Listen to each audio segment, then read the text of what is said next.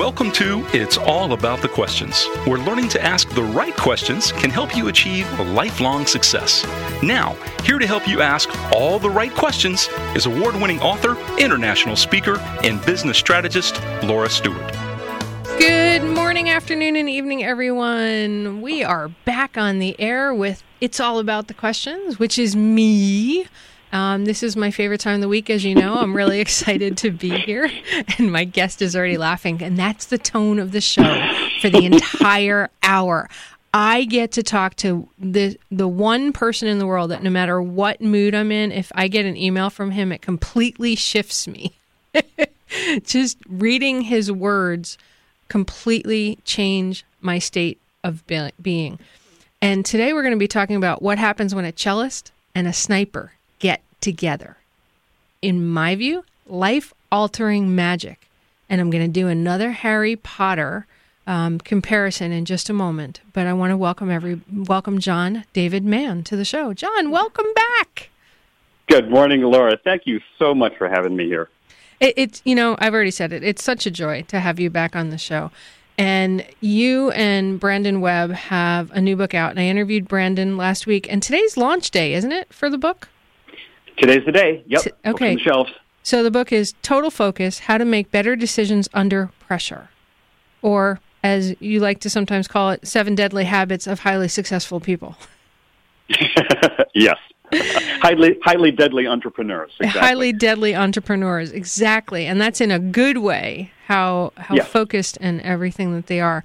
Now, you are a professionally trained uh, trained cellist. You come from a family of classical musicians and teachers. Brandon's a Navy SEAL sniper. He he trained snipers to be snipers. Um, you know, you guys are like from two different planets. I'll say.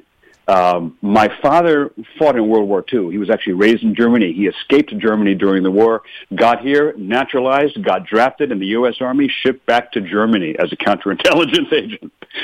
And in Germany, he uh, he had to go behind enemy lines, and so he quietly gave away all his ammunition to local citizens so that his guns would be lighter because he couldn't stand the idea of, of actually firing a gun. That's my military background. Yet, when you when you're writing this book, and you've this one happens to be a business focused book using the principles that Brandon learned in in the SEALs and all the yeah. work that he did running what's now uh, valued at a $100 million company. You yourself are an amazing entrepreneur, multiple businesses. You started your own school when you were just a kid. Yes. but you know, you know the last book you guys wrote was called The Killing School, and that one blew my mind. But I just want to read this. So this is the opening lines of Total Focus. Staring through my scope at the man in my crosshairs, I take a slow breath. An Afghan farmer. An Afghan farmer with a rifle slung casually over his shoulder. Shoulder. A farmer who looks a lot like someone trying not to look like someone who's up to something he shouldn't be. I feel the pressure of my finger against the metal trigger. Feel that pressure slowly increase. How do you write that, never oh. having been in war? I mean, you are a co writer on some of the books that I consider the must own books in the world. How do you do that?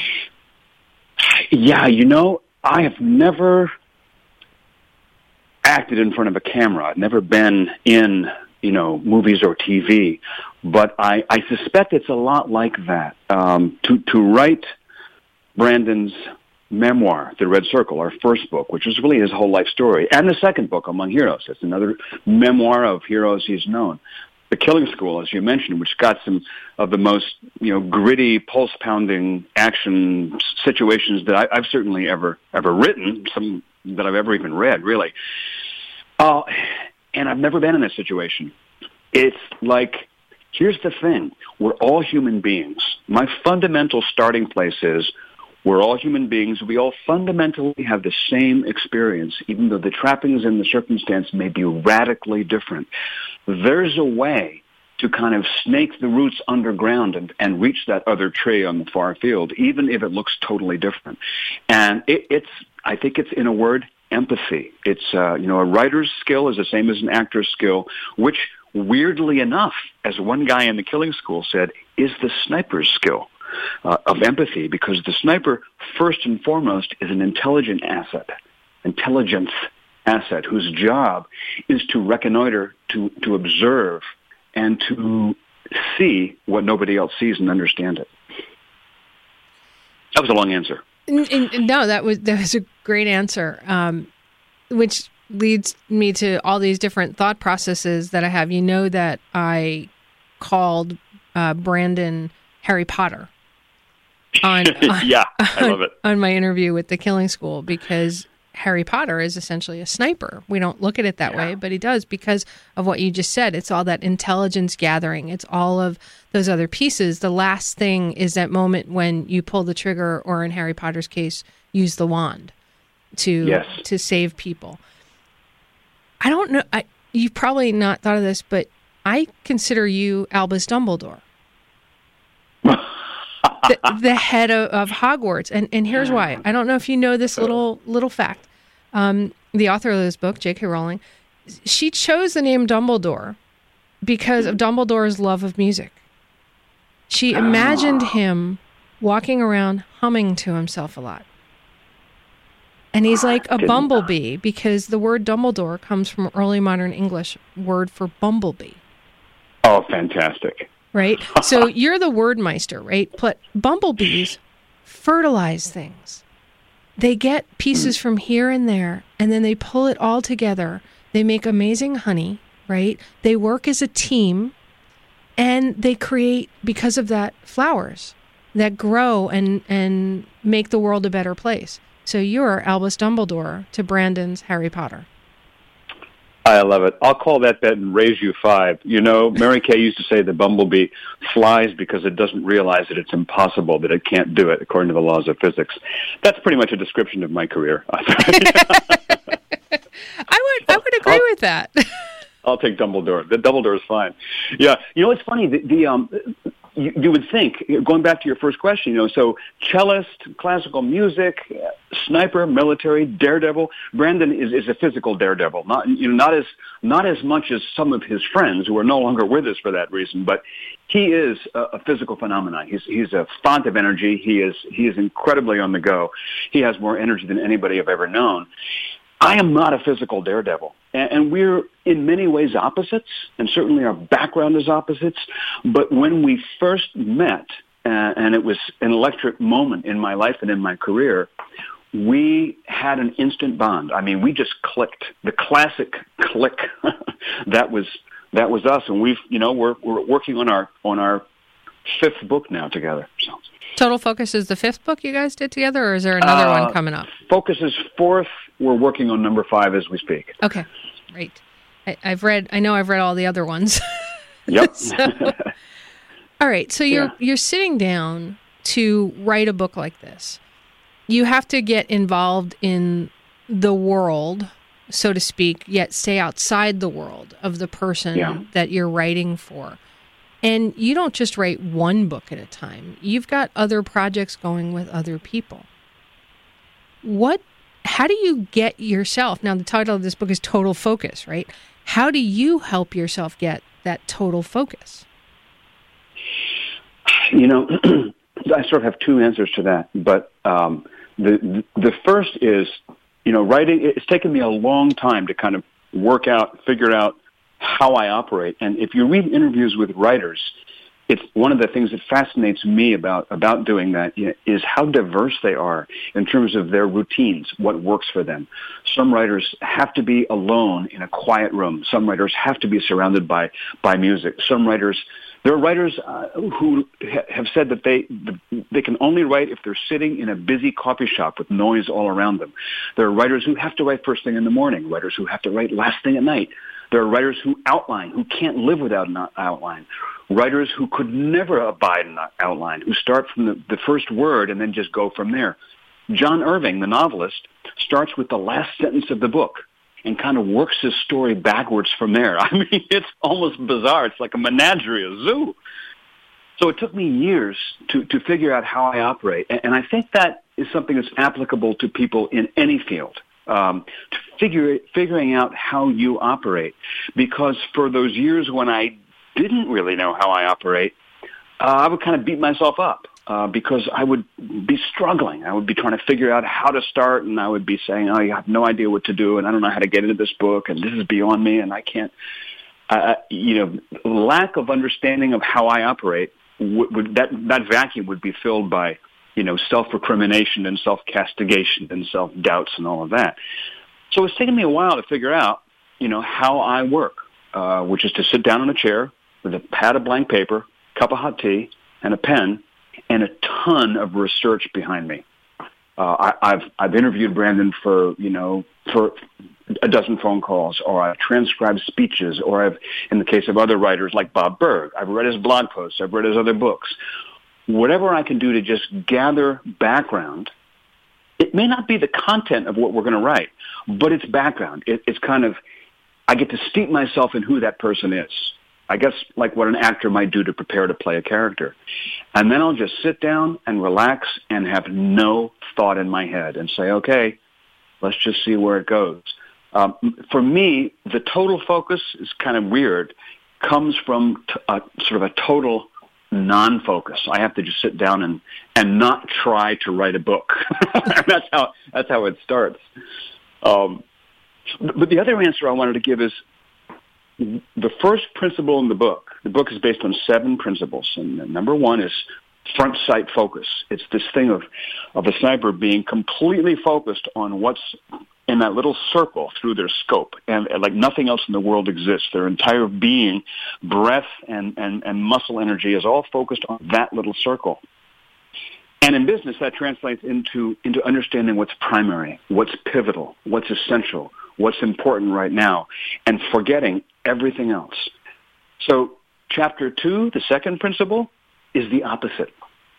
It's total situational awareness, which means being aware of everything else.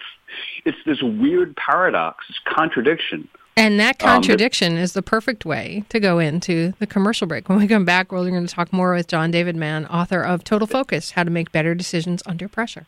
John, you were talking about the first two principles in total focus front sight focus yeah. with total situational awareness, and how they seem to be on such opposite ends of the spectrum. When Brandon and I spoke last week, that really hit me, along with the third principle, which I, I just love it embrace the suck. Mm-hmm. yeah. Because it just, it's so right there in your, in your face. When you're writing, how, how do you apply that those first three principles? Uh, the third is the easiest, so I'll save it for last. Embrace the suck.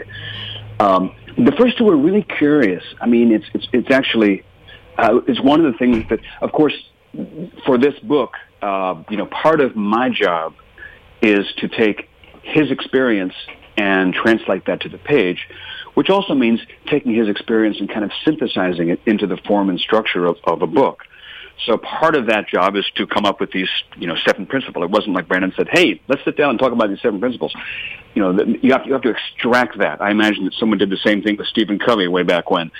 Um, so I, I part of the, maybe the, the most fun I had with this book was was extracting and formulating these seven principles, and I love the first two because they're contradictory, and because that's the nature of a highly skilled professional in any profession. Um, so with a sniper, it's like, yes, you're focused completely on what you're looking at through the scope. You're not necessarily going to shoot it. Most of the time, looking through the scope is just reconnaissance. Um, so what you're really doing is intelligence gathering totally focused, but there's some part of you, some part of the back of your brain is on at least amber alert, is highly attuned to everything else going on all in your periphery. I think that may be the single defining trait. There are others, but this is probably the single top defining trait for me that distinguishes a special operations uh, warrior from from you know just the average person walking around the street. You walk down the street, it's amazing how unaware people are of what's going on around them. They're Looking at their iPhones or just staring at the sky, they're thinking their thoughts.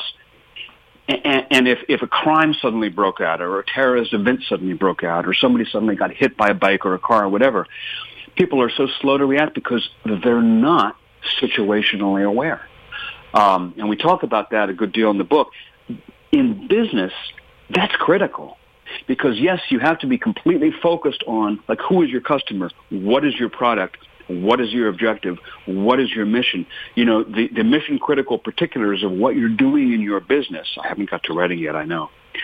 Um, at the same time, if you're in business and you think, well, I don't need to, if you're in the, the, you know, the transportation business and you think, well, I don't need to worry about what's going on in the media or I don't need to worry about what's going on in, in packaging or in, in, in uh, IT or whatever, you're kidding yourself because sooner or later, completely unrelated businesses are suddenly going to cross your path, possibly in a critical way. You know, that's why Blockbuster got taken over by Netflix. That's why it was Amazon who created the online bookstore, not the existing publishers or bookstores. That's why it's always some upstart from outside an established industry who comes in and dominates, just exactly as Brandon's doing right now with his media company, because they're situationally aware. Um, and so that's that was for me. Actually, that was my favorite lesson in the book. If, if I had to pick one out of the seven. Uh, well, I, writer, I, can give you a real life, oh, yeah. right from today, example of that front sight focus and total situational awareness. I was having a bad morning this morning, and I had to get to the radio station, and I get my mom out to the car. I pull the car out of the garage, and I go to get out of the car so I can get take care of her walker and get her all situated. So I'm focused, right? I am front sight mm-hmm. focus on. I'm interviewing John today. Here's where my world, my head needs to be but I also needed to be totally situationally aware of my mom and all the other pieces. Well, as I'm getting out of the car, I do what I normally do, which is kind of do a scope of the yard peripherally, right? I'm not, my peripheral vision is kind of looking at it, and I noticed something strange on my driveway. And I'm like, huh, what is that? And it made me stop. And I'm like, do I need to look at this? And I went, yeah, I kind of do. It was a $20 folded up bill. I had blew it blown into my yard in that particular case, it was perfect. I and and I it shifted my mood completely, and I, I got mom into the car, and, and we went off to the show, and here we are. But because I opened my focus a little bit from that moment and said, okay, I need to be aware of everything else around me, I got all this abundance. It didn't shift yeah. my main focus, which was get to the radio station, but it was worth being aware of, right? So, well, and and sometimes your focus actually needs to get uh, pulled out, get shifted, because sometimes your focus is, it turns out it's wrong. I mean, in 2004, I was completely focused on my career, which was I was going to be a Hollywood screenwriter. That's what I was doing. I'd been preparing for it for years. I had read the books, I'd been out there and visited, I've gone to conferences, I'd written some screenplays. That was my career plan. Bob Burg ruined my career. I, and there was this guy that I knew who said, "Hey, I'd like you to write this book with me." And I was, it was like a distraction. It was, it was an annoyance. It's like, man, I don't even have time to even think about that. But I'm glad that I did and took a look at it because that's, you know, that gave me a, a, an entirely new career. You know, that book became The Go Giver, and that's how I got where I am. The same thing happened with Brandon. I mean, my agent called me one day and said, you know, I've got this book idea from this guy. I don't think you do this military books, but I just thought I should give you a call. And I, I like instantly said, oh my God, yes, I'm doing it. I don't want to do it. I have to do it. And uh, if I had been focused on what I was doing in my career to the exclusion of, of what unlikely gifts the universe might bring my way, then I'd, I'd you know, I, I wouldn't be in as good a place as I am. So it was a happy accident. But not really, Happy because you built yeah. yourself to that. I mean, you were an editor yeah. at a major publishing house. I mean, it wasn't like you had no experience in right. this world. You helped people make their books better for years. Right. Right. And and your love of words was always there. It's just implemented differently. And and you've had a really interesting kind of bringing it all back together that you guys talk about in, in, this book and you've mentioned on your blog. By the way, John's blog is johndavidmann, M-A-N-N dot com. Highly recommend you subscribe to it. Um, about an incident with Mark Harmon, and you may end up getting involved with TV and screenwriting. Yeah. Hey, from your lips to God's ears, right? Yeah, I mean, I love that idea. and Brandon talked about his meeting with Mark Harmon last week on, on the show as well. But it so what I'm hearing is it can come full circle, but you have to be oh, you have to be present in the moment and do some sort of evaluation, correct? And you do that when you're writing, when you're planning things out. Yeah, yeah, and it, and, it, and it's also that sometimes, and, I, and part of that I think is that sometimes the most critical opportunities, or, or even just most critical pieces of information, most critical clues, are going to come at you from the side, are, are, are not going to come at you from where you expect or intend to get them. And that's difficult. That's challenging because it means you kind of kind of have to hold two opposite things in your hands at the same time. You know, going back to being a writer, I'll sit down with a with a with a plan, and I I do outline. I'm an outline guy, so I guess I'll sit with that blank pad of paper. Once I get some initial uh, impulses and ideas and sparks and shoots, uh, I'll go and start you know shaping an outline. But it's the balance between having an outline, which is like a plan, following it, but at the same time being open to uh, suddenly discovering that you have to throw it out. That it's that that you that the story is is shaping itself. It's emerging in a way that completely violates the outline and goes in a different direction. And you have to be you have to gauge whether that's. It's kind of like, am I going to swing my rifle suddenly over to the left? Or am I going to ignore what's what's buzzing at me on the left and keep it pointed out front? And you know what we're going to do with that? We're we're going to go ah, into the, national news break. That is so hey. perfect. So keep your eye on the ball, everybody. Tweet out your favorite quote so far from today's show. We'll be right back. Welcome back, everyone. If you're just joining us live on the on the air and you're driving your car or in your house somewhere or listening or you've got your phone on iHeartRadio, we are here with John David Mann, one of my favorite authors. He's the co-author of The Go-Giver with Bob Burg, The Red Circle with Brandon Webb, um, The Slight Edge with Jeff Olson. Um, the the list goes on and on and on and on. Uh, Take the Lead with Betsy Myers, and his current book, Total Focus: How to Make Better Decisions Under Pressure, and then The Killing School, which you know I talked about that a few uh, about a month or so ago. John, when when you're writing a book like this, do you think about the impact your words are going to have on people going forward in, and how it changes their lives by reading the words? You know, I don't think about it when I'm writing the words. I mean, at the moment, um, what I what I what I'm in when I'm writing the words is the impact it's having on me. Um, you know, the person that I, people always say, you have to know who you're writing for. Well, I'm writing for me, really. It's like, because I'm reading this as I go. And if, if, uh, I'm working on a passage and, and I find tears in my eyes, then that's how it moved me. If it gets me excited, if I can't sit down, if I have to stand up because I'm so electrified at some scene, that's how it's hitting me. When I step away from it, um, then yeah, I, I'm I'm very aware, or I'm trying to be very aware of, of how it's going to land for other people because, you know, when I got into writing and as I got into it, what, what drew me here, as you alluded to earlier, is my love of words. I mean, I love words, individual words, even the letters. and of course, I love how they go together and what they do, what you can do with them. I think words are just the most magnificent human invention. Um, so that's kind of what drew me here. And as you point out, I started out as a classical musician. I mean, to me, writing is music, and I, I have a very composer's. I was a composer. Uh, that's what was my first career, and so I, I look at a book as a composition. It has an arc. It has a form to it. All of that's what drew me here. But what feeds me and what keeps me here and what charges me up is the impact on other people. Um, uh, you know, you just said a few things to, to, me today about the impact this book has had on you and the Killing School as well, um, and even a blog post I wrote, you know, some years back. That is is what that's what I do it for. I mean, it's there's I, I know of no feeling more exciting and more fulfilling than hearing someone say, "Hey, man, you put these words in a sentence, and it it had a, it, an impact on my life. It changed my life, even in some small way." I just I love that. When I read the Go Giver for the first time, because I've read it many times and given it away, and and all of the other books in the Go Giver series, it, I I read it and I went, oh my god, somebody put into the words exactly how I've always felt and believed. But that's, that's great. But you put it in words, you and Bob, that was like, oh my gosh, they get me. I love it.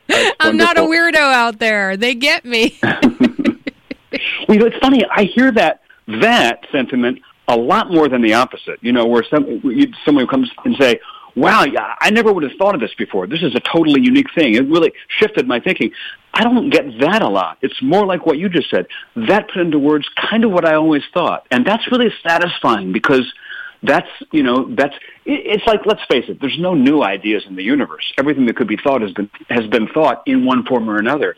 So it isn't like coming up with a radical revolutionary new thought but maybe a, a, a new way of expressing something with a twist to it or a counterintuitive uh, uh, you know shape to it that makes you go huh so that is true.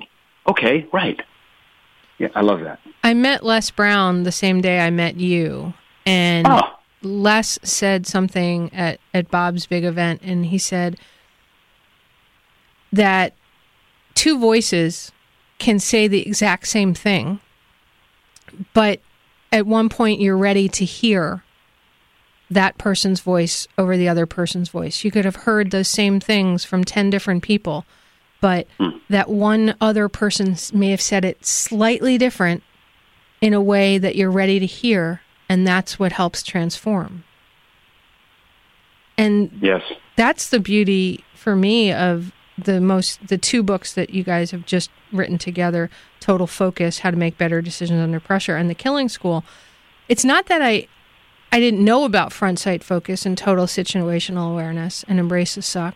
I was ready to hear it, and I was ready to hear it in the way you wrote it which is a and you probably heard my cell phone. I had forgotten to mute playing the cantina song from star wars. Yes it's my ringtone. I'm a geek. Um, so what okay how do i how do i put this? When you were putting together the words for for the principles how did you or did you even just say whatever it's supposed to be it's supposed to be those words didn't come together by accident. You mean the seven principles themselves? You mean all the yeah, words in the book? The, the, well, I guess all the words in the book, but your process is such that the way you put those words together is uniquely you, but uniquely the other person. Oh yeah, that's an interesting thing. Um, you know, so there are two two different kinds of books that I do. There's a, book in which two of us collaborate on creating sort of a third thing. Or let me let me back off. Say it differently. There's books in which I'm I'm doing somebody else's story. So really, I, it's like playing playing a role in a film. Like I'm I'm going to be, uh, uh, you know, I'm going to go play Gandhi in this film. Then there's books in which my co-author and I will collaborate and conspire to create something which is an altogether third thing. Like the Go-Giver isn't Bob's voice or my voice; it's some other thing.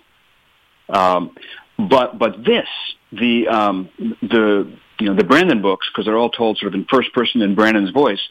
They're me stepping into Brandon's skin and being Brandon, but there's always a bunch of bunch of me in there too, um, and that couldn't happen if I didn't fundamentally really click with him, if I didn't really like him and get along with him, if we weren't good. Keep in mind, we're not only co-authors but business partners because this is really a every book is a business, and it isn't just a business for the few months you write it; it's a business for years. So we are lockstep business partners. Make no mistake, um, and the what you're describing, sort of the the fluidity of the words and how that all comes together. It's me writing Brandon.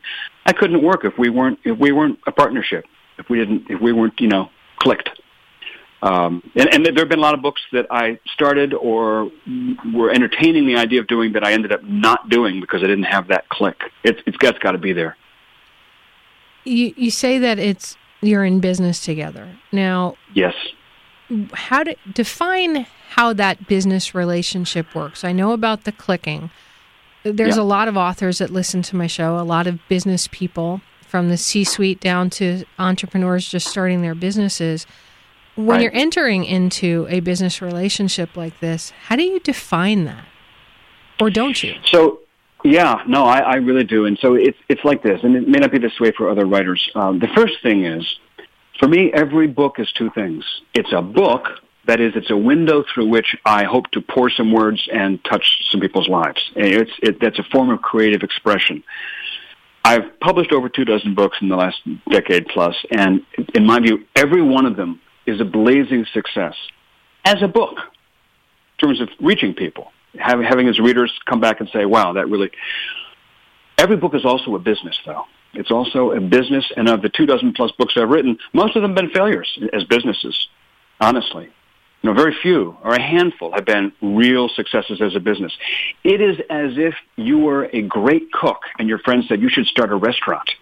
And so you open the restaurant and your friends love it and the food is great. You get good reviews and two years later it closes. You're a great cook, but it wasn't a success as a business. So for a book to be a success as a business, it has to pay, it has to return its investment and keep paying you after it's out. it has to be that successful. So the way I work eh, as a, as a co-author, in some cases ghostwriter, or partner writer, whatever term you want to use, is I just go 50-50. We split it down the middle. It's a 50-50 partnership. We are co-founders of a little business. In most cases, we take on a partner, an investor, whom we call a publisher. And the publisher invests some money and some production and some promotion, but uh, it's our business, and it has to, you know, it has to pay back the publisher's investment, and then it has to pay us. And so, how we operate typically is, I write the book, the other guy markets the book. Um, certainly true with Brandon and me, with Bob Burg and me. But it's a fuzzy line because I also promote. And they also, of course, participate very much in the writing. Brandon's gr- an excellent writer, as is Bob Burg. So it isn't like I write in total isolation without them. Not at all.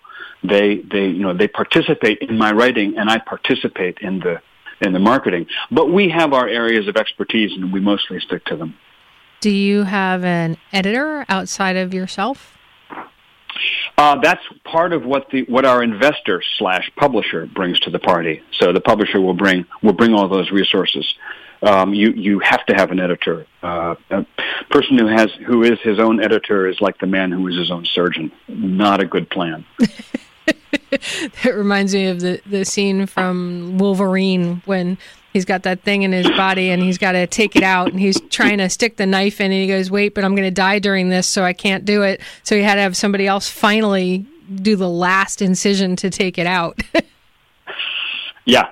That last incision, that's, that's I, I, as a writer, I identify with that. so the editor is like that last incision, the one that oh, keeps it all yeah. keeps it all together and, and makes sure and that you come off the table alive all the cliches you've heard too are absolutely true. You know, Hemingway, you have to murder your darlings or whatever it was.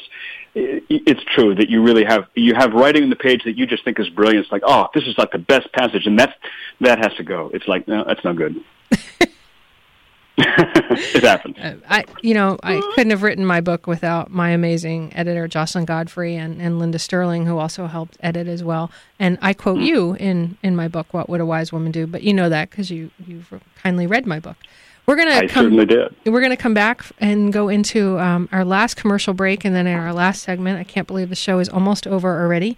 And I'm going to ask you this question when we come back, John. So you're, you're ready. I'm going to give you a little no, I'm not going to give you any advance warning of this question I'm about to ask you. Oh, good. Life on the edge. I love it. we'll be right back with more from the amazing John David Mann. All right, John, are you ready for the question? Mm-hmm. mm-hmm. What What is your favorite word? My favorite word. Wow. I just said wow, didn't I? I've never been asked that question. Yay! I love it when I ask you stuff nobody else asks you. I mean, last week somebody asked me my favorite quote, as you know, because I blogged about it. Uh, I guess my favorite word, you know, I use the word extraordinary a lot, so I must like it. But there are other words I like more.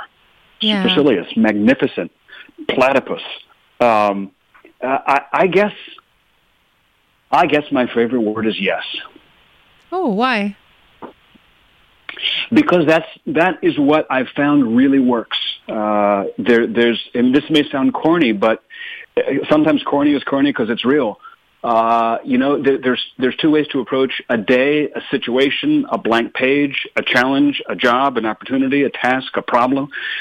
One is no and one is yes. My mom, who was a school teacher, used to say that she would hand out a test paper, and she always was amused by the kids who would look at the who would who would look at the back of the paper turned upside down and say, "I don't get it," before they even looked at the paper. Or they would look at the paper and find the one question they didn't understand and say, "I don't get it." instead of 19 questions they did understand and just start to work on those. Um, I approach my life with an attitude of yes, which is that I fundamentally have faith that this is going to work for the best of all involved. And I have to have that attitude going into writing or else it seems impossible. And if it seems impossible, then I can't do it. Um, so I guess my favorite word is, would be yes. We, see, I, I like that, but I also liked platypus. and supercilious and magnificent. yeah, so many great words. So many great words. Yeah, but you know, it, what's fascinating about yes being your favorite word is it's everything I know about you. It, it's not just a word, but it's who you are. I never thought of it before until you told me what your favorite word is. But it suits you. It's it's who you are as a human being on the planet. It's how you live. Well, Laura, I never thought about it until you asked me the question. My God, woman, thank you. what, what would a wise woman ask? it's funny because I was thinking like, what what's my favorite word? And I've always gone said when somebody asked me that before, I, would say quag because quag. I, quag. It, it's a Quad. type of clam, and it's a town yes. in, on Long Island in New York. Yeah. Just because yes. every time I see the sign when I was going out to Long Island, out to wherever I was going, it made me smile and it made me laugh. And just saying sometimes, the sometimes word, pronounced quahog. Yeah, yeah. quahog. and, and but I always pronounced it as quag. Right. But as you were saying the word yes, the word that popped into my mind, the true word for me is joy. Mm. Mm. That's fantastic. You know, C.S. Lewis wrote this book called Surprised by Joy. And oddly enough, it was years later that, that's, that this woman named Joy Adamson came into his life, whom he ultimately married. So talk about a fulfilling prophecy, self-fulfilling prophecy. Goosebumps all over me when you just said that. all right. What, so what's next for you? You've got this book out, well, two books in the last month. Um, yep. I happen to know there's another book coming up, but I'll let you share share that. What what's next?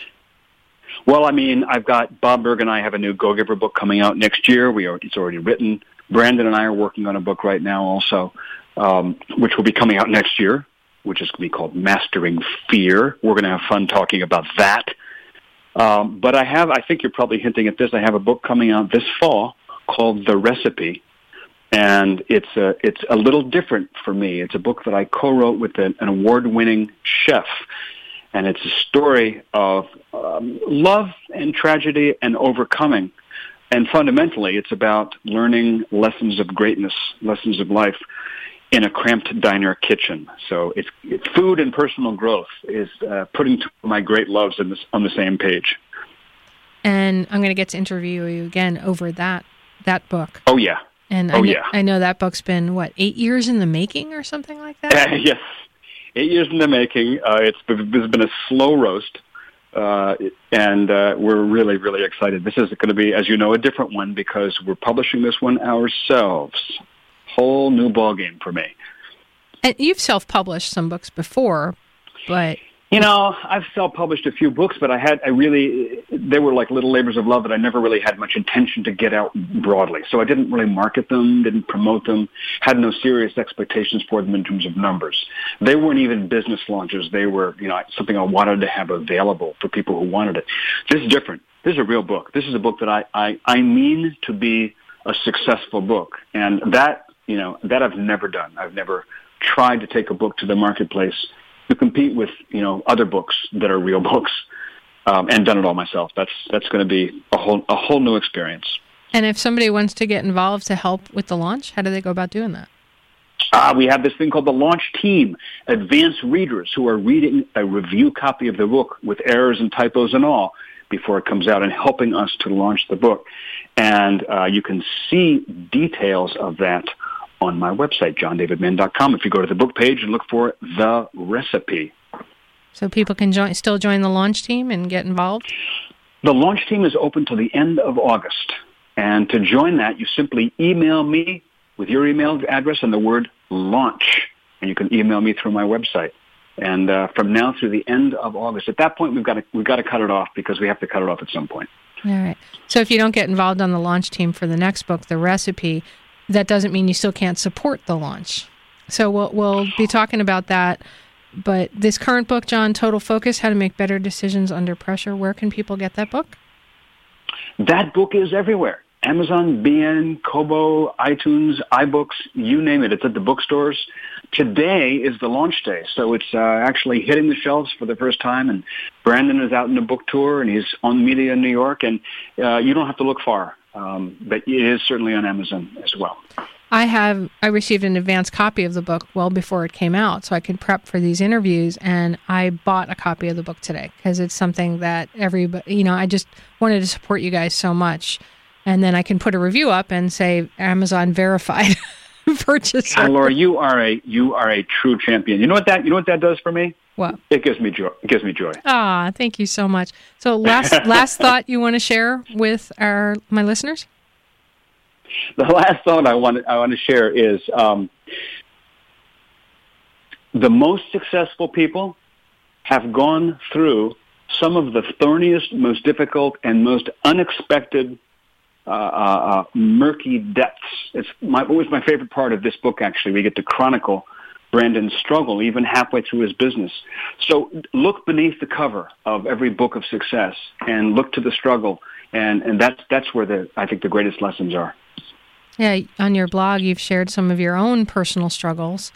And mm, yeah. Um, and Brandon shares it in each of these books, including how he was had so much hate against him when he started stepping out, writing, doing the Red Circle and Amongst Heroes, and some and still, yeah, and still, yeah. and it's just mm-hmm. really sad. Mark Harmon's advice to him was so beautiful, though, and people will have to listen to last week's episode to hear about that advice.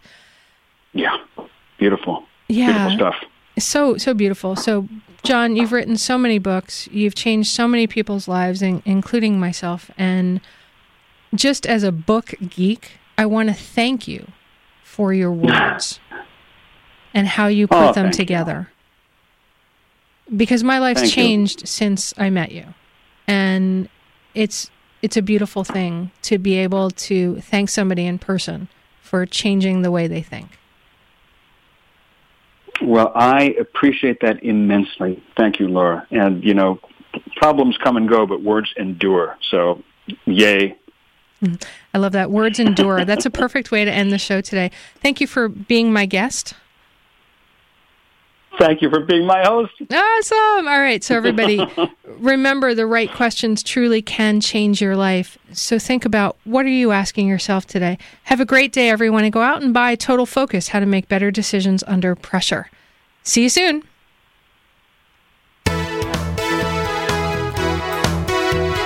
You've been listening to It's All About the Questions, starring Laura Stewart. Connect with Laura at it'sallaboutthequestions.com and download a free workbook that will help you ask better questions starting today.